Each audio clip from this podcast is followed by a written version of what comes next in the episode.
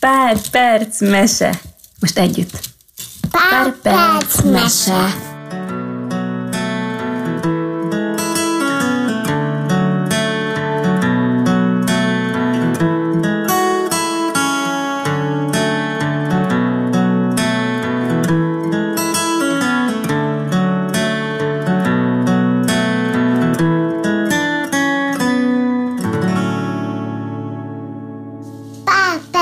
perc mese. Mi is ennek a címe? Peti új ruhája. Peti új ruhája. Petinek volt egy báránya, akinek egyes egyedül ő viselte gondját. Nőtt a bárány, és nőtt Peti is. A bárány gyapja egyre hosszabb és hosszabb, ám Peti ruhája egyre rövidebb és rövidebb lett. Egy nap Peti fogott egy ollót, és lenyírta a bárány gyapját. Aztán fogta a gyapjút, és elvitte kedves nagyanyjához. Kedves jó nagyanyám, szépen kérlek, kártold meg ezt a gyapjút nekem. Jól van, kedves kis unokám, már is neki látok, ha addig te kigyomlálod a répa ágyásomat. Míg Peti kigyomlálta a kedves nagyanyó répa ágyását, kedves nagyanyó megkártolta Peti gyapjúját. De milyen finomra kártolta. Peti megköszönte, és elvitte a finomra kártolt gyapjút a másik drága nagyanyjához. Drága jó nagyanyám, szépen kérlek, fonj fonalat ebből a szép finom gyapjúból. Jól van, drága kis unokám, már is nekilátok, ha addig te kitereled a teheneimet a legelőre. Míg Peti kiterelte drága nagyanyó teheneit a legelőre, drága nagyanyó fölfonta Peti finom gyapjúját. De milyen szép egyenletesre fölfonta. Megköszönte Peti, és elvitte a dundi gombolyagot nagybátyjához a festőhöz, hogy megfestesse a fonalát. Mit nem gondolsz, bolondos kisöcsém? Ez a festék nem fonára való, nevetett a festő. De ha átevezel a faluba, és a barkácsboltból hozol nekem egy üveg terpentint, a visszajáró pénzből vehetsz magadnak ruhafestéket. Amilyet csak akarsz. Dundi. Így történt, hogy Peti átevezett a faluba, a barkácsboltban megvásárolt egy üveg terpentint, a visszajáró pénzből pedig vett magának egy jó adag ruhafestéket. Visszatérve neki látott, és megfestette az összes fonalát a kedvenc kék színére. Ó, de milyen szép kékre!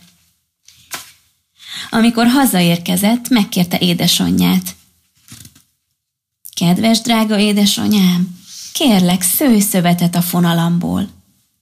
Szívesen megszövöm a fonaladat, édes kisfiam, ha te addig gondját viseled a kis húgodnak. S míg Peti gondoskodott a kis húgáról, édesanyja szövetet szőtt a kék fonálból. De milyen szép szövetet! A szövettel Peti fölkereste a szabómestert. Kedves szabómester bácsi, kérem, varjon nekem ruhát ebből a szövetből. Szóval ruha kellene, te huncut kisfiú, válaszolt a szabómester. Lássuk csak, ha kazalba hordod a szénámat a mezőn, aztán megeteted a disznóimat, és behordod a tűzifát is, varrok neked ruhát a szövetedből. Peti ment, és hordta, rakta a sok szénát, aztán megetette a disznókat. Behordta a házba az összes nehéz tűzifát. Ez alatt a szabómester szorgalmasan szabott, vart, és még azon a szombat estén elkészült Peti új ruhája. Másnap, vasárnap reggel, Peti fölvette az új ruháját, és boldogan odaszaladt a bárányához. Köszönöm neked a szép új ruhámat. Be, be, be, válaszolta a bárány. Bégetése úgy hangzott, mintha egy jó ízűt kacagott volna. Tetszett? Most, most, most, most. Most aludjunk. Mondnám most ezt.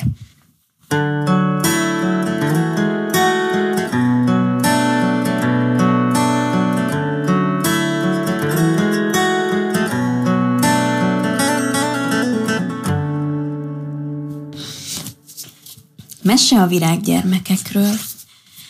A föld mélyén, a fák gyökereinek zugában apró virággyermekek aludták csendes téli álmukat. E védett helyen nem hallották a metsző téli szél zúgását, a hideg hó és a rideg jég fagyos kopogását. Békésen pihentek meleg, föld alatti zugaikban. Álmaikban az elmúlt nyár simogató napsütésében játszadoztak. A tél végének közelettével, amikor a nap langyos sugarai az utolsó hófoltokat is elolvasztották már, megérkezett földanyó, hogy fényes gyertyájával körben járva felébressze a gyermekeket. Keljetek fel, kedveseim! szólongatta őket lágy hangján. Itt az idő, hogy felébredjetek. Már éppen eleget aludtatok. Mindjárt itt a tavasz, és vele együtt a temérdek munka. Hoztam vásznat, ollót, tűt és cérnát, hogy megvarhassátok szép új ruháitokat. Ébredjetek! Amint elkészültetek, kitárom a föld kapuját. A gyermekek először hatalmasat ásítottak, majd nyújtózkodni kezdtek. Aztán egyszerre csak boldogan felugrottak. Éljen, éljen! Mindjárt megérkezik a tavasz! Földanyó kosara szép színes vásznakkal volt megrakva. A virággyermekek mindannyian kiválasztották a hozzájuk legjobban illő vásznat, hogy elkészítsék belőle ruháikat. A hóvirág egy darab hófehér vásznat húzott elő a kosárból. A ne felejts égszínkéket, a réti boglárka eleven sárgát, a százszor szép egy árnyalatnyi sárgával és rózsaszínnel átitatott fehéret, a pipacs élénk ragyogó pirosat. Kezükben a színes kelmékkel tüstén munkához láttak. Meghitt hangulatban körben ülve szaptak, vartak, vasaltak, amíg minden ruha tökéletesen állt viselőjén. Munka közben elénekelték az összes tavaszi dalt, amit csak ismertek.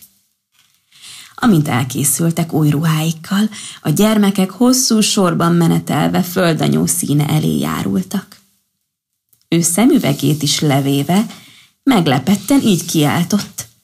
Na hát, ti aztán igazán fürgén dolgoztatok, és milyen csinosak lettetek. Még a hangyák is, akik földanyó legszorgalmasabb segítői voltak a gyapjú fölfonásában, ámulva nézték a gyermekeket. Ilyen pompás ruhákat még sohasem láttak.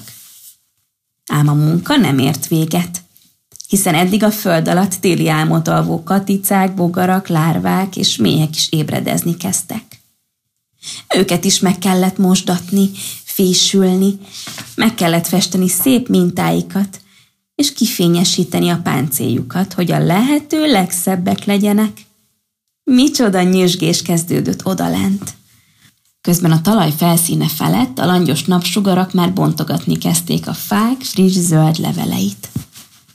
Vajon időben elkészülnek munkájukkal a virággyermekek?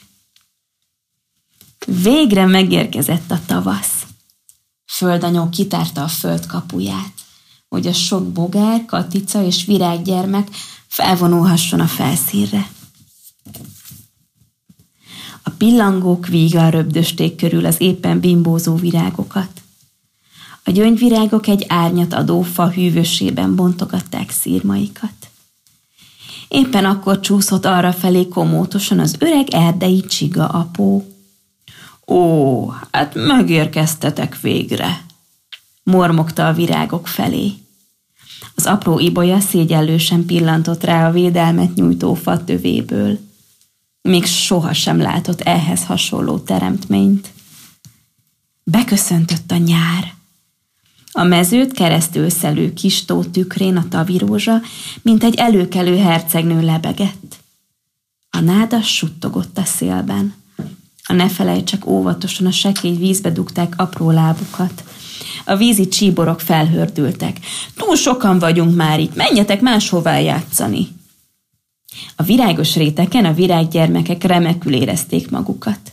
Könnyed táncra perdültek a meleg napsütésben. Ugrottak és szökeltek, hopp! Bár csak mindig nyár volna. A lepkép körülöttük lebegtek, és még a bogarak is táncra perdültek olykor. A tücskök muzsikáltak, a méhek döngicséltek, az egész mező zsongott. Csak óvatosan a sok hajladozással fűszálak. Persze, egyszer csak vége szakadt a nyárnak.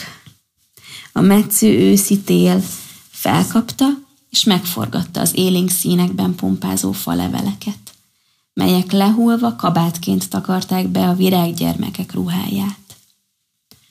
Hú!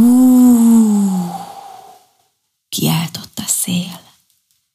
Igyekezzetek hazafelé, hideg idő érkezik.